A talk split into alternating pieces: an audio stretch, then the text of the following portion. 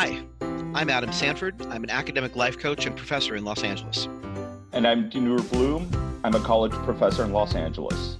And this is Learning Made Easier, a podcast where we discuss how we learn and how we teach and how they overlap.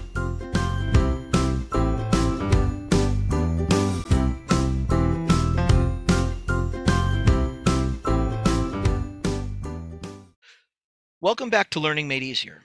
This is episode 137 Four Self Respect Mistakes That First Year Students Make. Two weeks ago, Dinur and I shared an article from Affordable Colleges Online, and we highlighted four common academic mistakes that first year students make regularly. Last week, we focused on the financial mistakes that students tend to make. And this week's episode focuses on the common mistakes that students make that have to do with not having enough self respect for themselves. And these mistakes include having too many distractions, not having a support system in place, not getting enough sleep, and not asking for help when you need it. In the article that inspired this series, they call this type personal mistakes, but that didn't really work for me and Dinur because everyone makes these mistakes, so they're they really can't be personal. What we feel they look more like is mistakes in self-care, or maybe you should call that self respect, ignoring your needs because of pressures or beliefs that make you feel bad about taking care of them. So let's talk about these issues with self respect or self care, starting with too many distractions. Let's be honest, modern life is full of distractions. Not only are we bombarded by advertising everywhere we look, we carry a handy distraction producer with us at all times our phones text messages, messenger apps, social media, email, phone games. It's all there at the tap of a screen. Or, as us older folk might say, the touch of a button. Even if we turn off the phone, our computers bring just as many distractions to the table. Today, most computers have messenger apps that coordinate with your phone's text message system.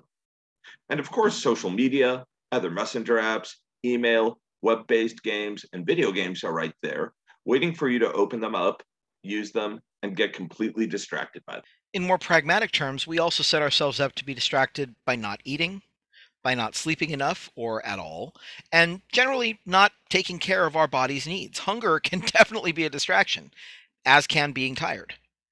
And of course, there's all sorts of social and interpersonal things that can become big distractions. A fight with a friend, or a fight between two mutual friends, or a breakup, or a friend's breakup, just to give a few examples. And that doesn't even include the distractions the world is producing right now. The news always has something to distract and worry us these days. So, here are some ways to deal with the nearly infinite levels of distraction you're presented with on a daily basis. First, put yourself on an electronic diet. This means controlling how much time you spend on certain apps or websites. For example, you can use the self control, cold turkey, or freedom apps to block social media websites while you're trying to work on a project or study for an exam. Second, when you're in class, put your phone on airplane mode and silent mode and put it somewhere where you can't see it. Teachers, one way to help students deal with the loss of their phones is to set a two minute text break in the middle of class where everyone can check their texts and emails so they feel connected.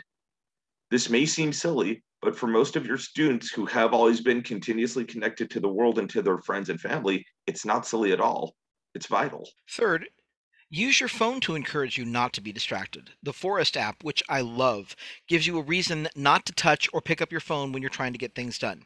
And it rewards you by growing a forest on the app. You can set it for 25 minutes and it will grow a tree as long as you don't touch the phone. And you can combine forest with the Pomodoro technique. Set forest for 25 minutes, work while it's running, and then take a 5 or 10 minute break once it's stopped for a marked increase in your productivity. Fourth, make sure you've addressed your body's needs. Eat and eat enough and eat regularly. Get enough sleep. Check out our episode 105 for more help on this.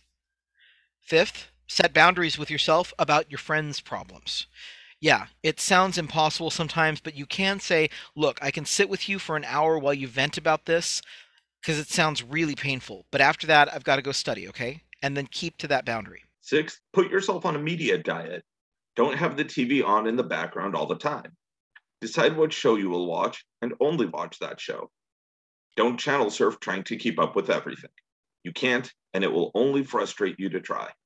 See our episode 116 for more information on how to get past FOMO, or the fear of missing out for more help on this. But what about if you don't have any support system when you're at school? When you're away from home at college for the first time, you may feel isolated and alone, and that can be really scary. Homesickness all aside, it's hard to feel like you can deal with challenges, whether those are a breakup, an exam, or a difficult professor, if you also feel like you have to do it all alone. Building a support system can really help with this problem. Now, we should note here that students who are going to college while living at home, they also need support systems, especially if their home doesn't include people who know what college is like. For example, first generation students. So these points apply for our commuter students as well. There are several kinds of support systems emotional, social, and professional.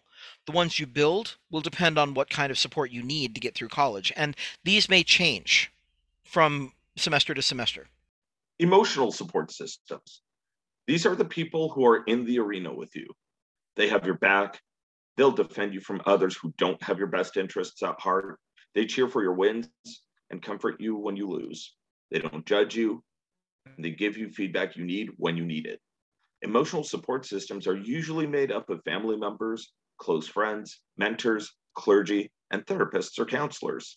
Then there's social support systems. Now, these are the people who are in your community, the people you're connected to. They provide you with practical support, positive influences, information, advice, resources, and guidance. They basically tell you where to go, who to talk to, and how to get things done. So, social support systems include the college infrastructure of advisors, student support services like tutors and academic coaches, athletic coaches, the Career Center, financial aid advisors, professors, and even and often your classmates. Professional support systems. These are the professional connections who help you work toward your goals. When you're in college, the social and professional support systems often overlap through tutors, professors, advisors, and so on. After all, the professional goals of college are graduation and good grades. After college, the support system often becomes the network of bosses, coworkers, mentors, and professional connections who help you build your career and work toward career goals. All three of these support systems are necessary for success in college as a first year or fifth year student having people you can go to for help when you're down, for help when you're confused, and for guidance about what the next steps need to be, that's priceless for most students most of the time. It takes time to build these support systems, though. So, here are a few tips on how to do that. So, first, figure out who's already in your life who already fit into these networks. It shouldn't take long to make a list of people who have your back, people who can tell you what, where, and how, and people who can help you with connections you need to make. Family, friends, professors, coworkers, classmates, all of these might be people who already fit into these support networks that you're building. Second, build on existing connections. Stay connected with them. Tell them how important they are to you. Ask for and accept help from them. We'll get to more on that later.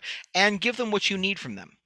Third, find people through interests you have in common.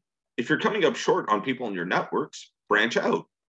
Find places where you can volunteer or learn something new homeless shelter, soup kitchen, a book club, a gym, a professional organization. Make some new connections and get them into your support system. Or get a trained professional in the mix. For some of the things you'll need support for, a trained professional is a really good idea. Get a therapist, counselor, or coach to help you through some of life's more difficult challenges. These folks will have both the knowledge and the resources to help you out. Now, once you've built a support system, it's important to maintain it. And I will say that as someone who is neurodiverse, we have this thing called friendship decay doesn't happen. Like, I could not talk to someone for five years and still expect us to have the same kind of friendship that we had. But the problem is, for most people, if you aren't staying in touch, if you aren't maintaining these support systems, that friendship or that support just goes poof it disappears. They figure that you don't want to be in their life anymore or they don't want you in your life or they don't want you in their life anymore and then you just stop connecting. So it's important to do some maintenance on these support systems. So here's a few ways to do that as well.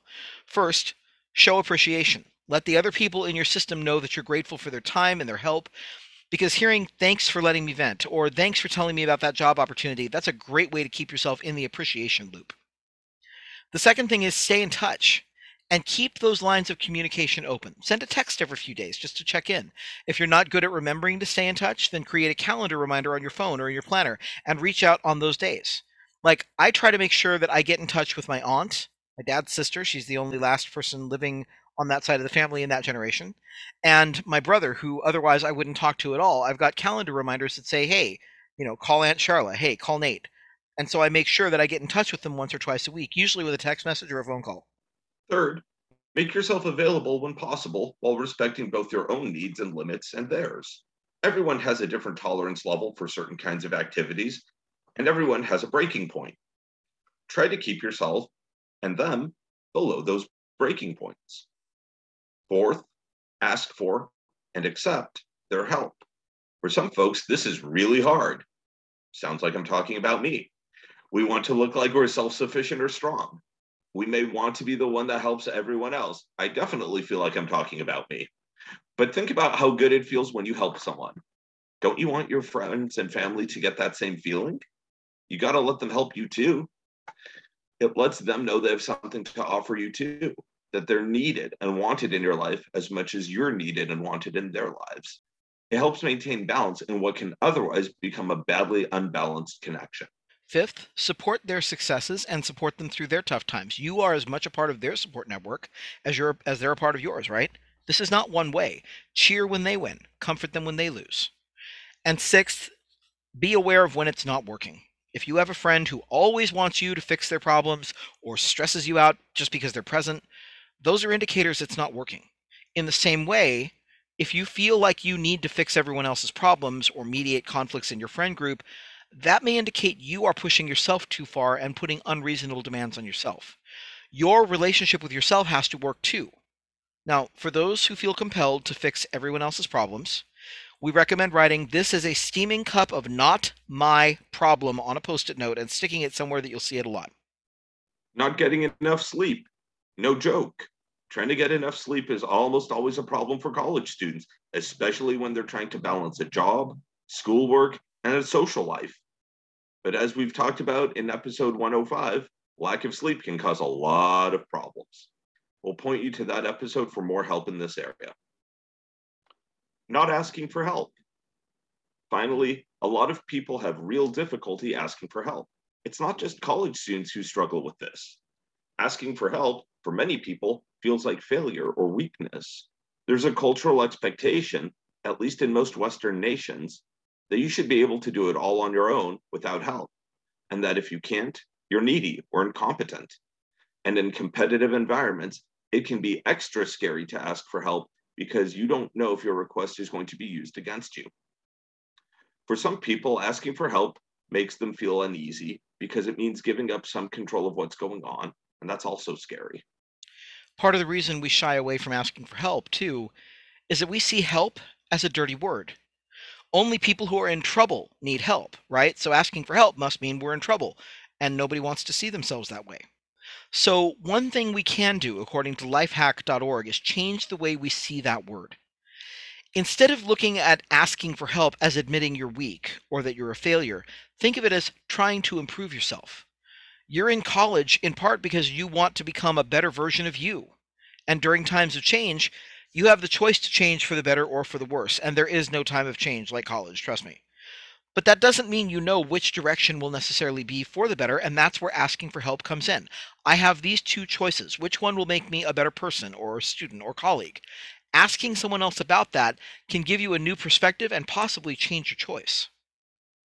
Another issue that comes up is how to know when it's time to ask for help. In college, this generally means help finding information or resources you don't have but need. Too many people stress themselves out too much trying to find a solution or solve a problem when they're missing information or resources that would have made the solution possible. And all they had to do was ask someone for help who could provide that information or those resources. Look at what you've already done. What are you still struggling with? If you find yourself thinking, if only I knew X, then the answer is to ask someone who knows about X for that help. That might be a professor, a financial aid advisor, a friend, or a tutor. So identify what you don't know and what you need to know, and then go find a person who knows it. If the help you need is with your mental health or physical health, you'll probably know it if your stress levels or pain levels are rising. If your brain fog is increasing, or if you're struggling with everyday activities and interaction with others. Struggling with usually means it's making you more tired or more stressed than normal. In these cases, go see the mental health center or student health center on campus, tell them what's hurting or overstressed, and let them help you with it. Now, here are some pointers on how to ask for help, because it's really hard for those of us who aren't in practice. So, first, it's a mindset thing. Remember, you pay for the services on campus that are designed to help you. Your advisors, your professors, the financial aid officers, the tutors, they not only want you to ask for help, they're expecting you to ask for help. That's what they're there for. So don't beat yourself up for asking for help from people whose job it is to provide it. That's kind of like beating yourself up for asking to buy a burger from the person who's working behind the McDonald's register. That's their job. They're expecting you to ask for that. You don't need to feel bad about this. The second thing is, we had an episode where we talked about how to email your professor. And in that episode, we talked about some ways that don't really work. So let's also avoid asking in ways that make people feel trapped or guilty or coerced when you're asking for help. So these include things like, I'm so sorry to have to ask you for this. Don't don't do that. This makes people feel negative about you and about your request. Or may I ask you a favor? Well, this can make people tr- feel trapped, like they don't have a choice because saying no to a favor makes them feel rude. It makes them feel like a bad person. So don't do that either. I'll help you if you help me. Eh, be careful about this one. It can come across as pushy. It can even come across as, you know, underhanded. You're trying to get the upper hand. And finally, I don't normally ask for such a tiny thing. Well, that trivializes the contribution they could make to your need. And it kind of makes it pointless to ask for help in the first place if it's that tiny, right? Instead, use what Heidi Grant at the Harvard Business Review calls reinforcements. There are three main kinds of reinforcements you can use to make your request for help seem positive and not a burden on the other person in group, positive identity, and effectiveness. The in group reinforcement goes like this Make sure you tap into the basic human need to belong and ensure the well being of their social circle. Using the word together all by itself can create this effect. People told they were working on a task with other people did better on the task and had fewer problems doing it, as well as being less tired afterwards than the people who were told they're working independently.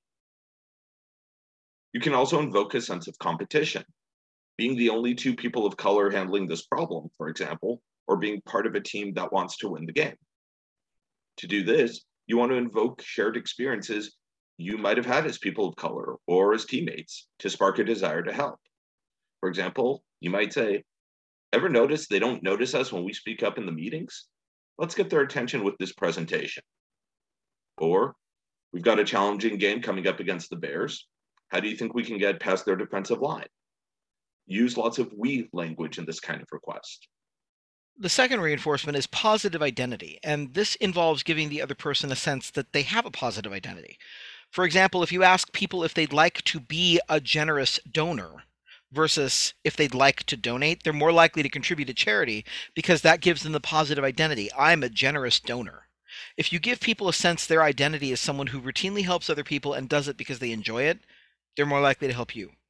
So expressing gratitude along with the request for help also works in this area. So if you write an email asking for help and you say thanks in advance or even just thanks, that made it about 15% more likely that people would help when they received a request for help in email. Make sure that when you express gratitude that you're focusing on their generosity and what it says about them as a person, not about how you're going to benefit from the help. They don't care how you're going to benefit from the help. They just care that you will and that it's them that did it. That makes them a good person. You want to re- reinforce that. Finally, effectiveness reinforcement involves knowing that your actions created a positive difference. One study showed that people who were working in a call center, who were then told by the people who benefited from their work how much of a benefit they're creating, doubled their efforts and the amount of revenue they're bringing in because it felt so good to be told how good of an effect they're having on the world and on other people. One way to get this kind of help is to say, could you look over my paper for my English class before I turn it in?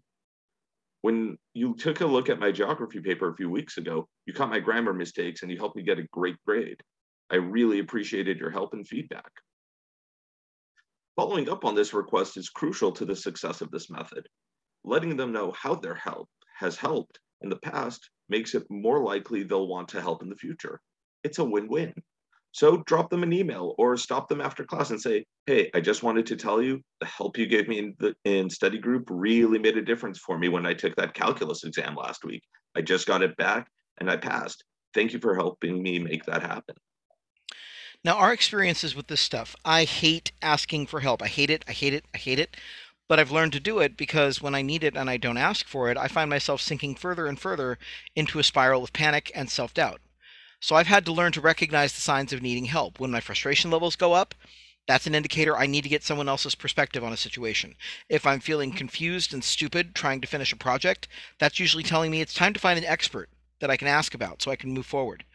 Although it's hard for me because I was shamed for asking for help when I was younger, I find I can actually do more if I just let myself get humble and ask for help when I need it. And I promise you all, it may not sound like it, but it is worth doing. I've had to take electronics and social media diets at certain points, both as an undergrad and in graduate school, because I felt myself starting to fall behind on classwork and I was stressing myself out. Now, for me, fear can be a hell of a motivator, but it's also quite unpleasant to be stressed out so much. And I figured if I was wasting hours on Facebook, if I was surfing the net too much, then I would do that, but I would have to channel it and try and do it after getting my work done. And so I had to train myself. I had to put the phone in a different room so I couldn't look at it. I would have to shut Wi Fi down if I was just reading for a class so that I would not be tempted to surf the web. But it helped me stay on track. And it wasn't like I never went back online even during those days. It just meant I had to channel that energy and focus that time a little bit better than I otherwise was. This episode has been mainly aimed at students, but here's how teachers can use what we've been talking about. Model getting rid of distractions. Don't have your own phone sitting on your desk while your students struggle to ignore theirs. Use the productivity apps we've mentioned, Freedom, Cold Turkey, and show your students how they work. Really give your students a two minute text break about halfway through your class period. Believe it or not, this is going to allow them to refocus on what you're doing and they'll probably be more engaged because it reduces the nagging pressure that their brain is constantly giving them. But what is Joe doing? But what's happening with Katie? But what if my mom texted and it's emergency?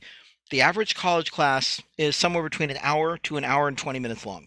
So letting them check 30 to 40 minutes in for a couple minutes, that's not going to take away from their learning. It's not going to take away from your lesson plan. It's not going to take away from your lecture but it may help them get better at focusing and being engaged in the second half of class.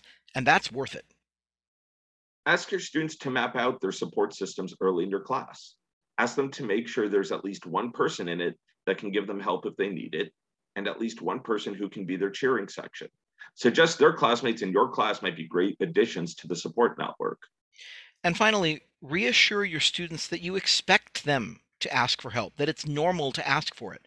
Talk about the things that might be making them less likely to ask for help, like the pressures we talked about and the norms and those fears of asking for help, and normalize it so that students don't feel like they're failures just because they can't do it all on their own. They will thank you later. So that's what we have for you in episode 137. If you're finding this podcast helpful, please share it with your friends. We're always hoping to get new subscribers so we can help more people. You can find us on Apple Podcasts and Android, and we're hosted on blubrry.com. We've decided to no longer publish this podcast to Spotify, so if you found us there, please take a look at other podcast apps instead. Also, we would appreciate it if you wrote a review of this podcast on Apple Podcasts. And be sure to join us next week for episode 138 when we'll talk about staying safe on your college campus.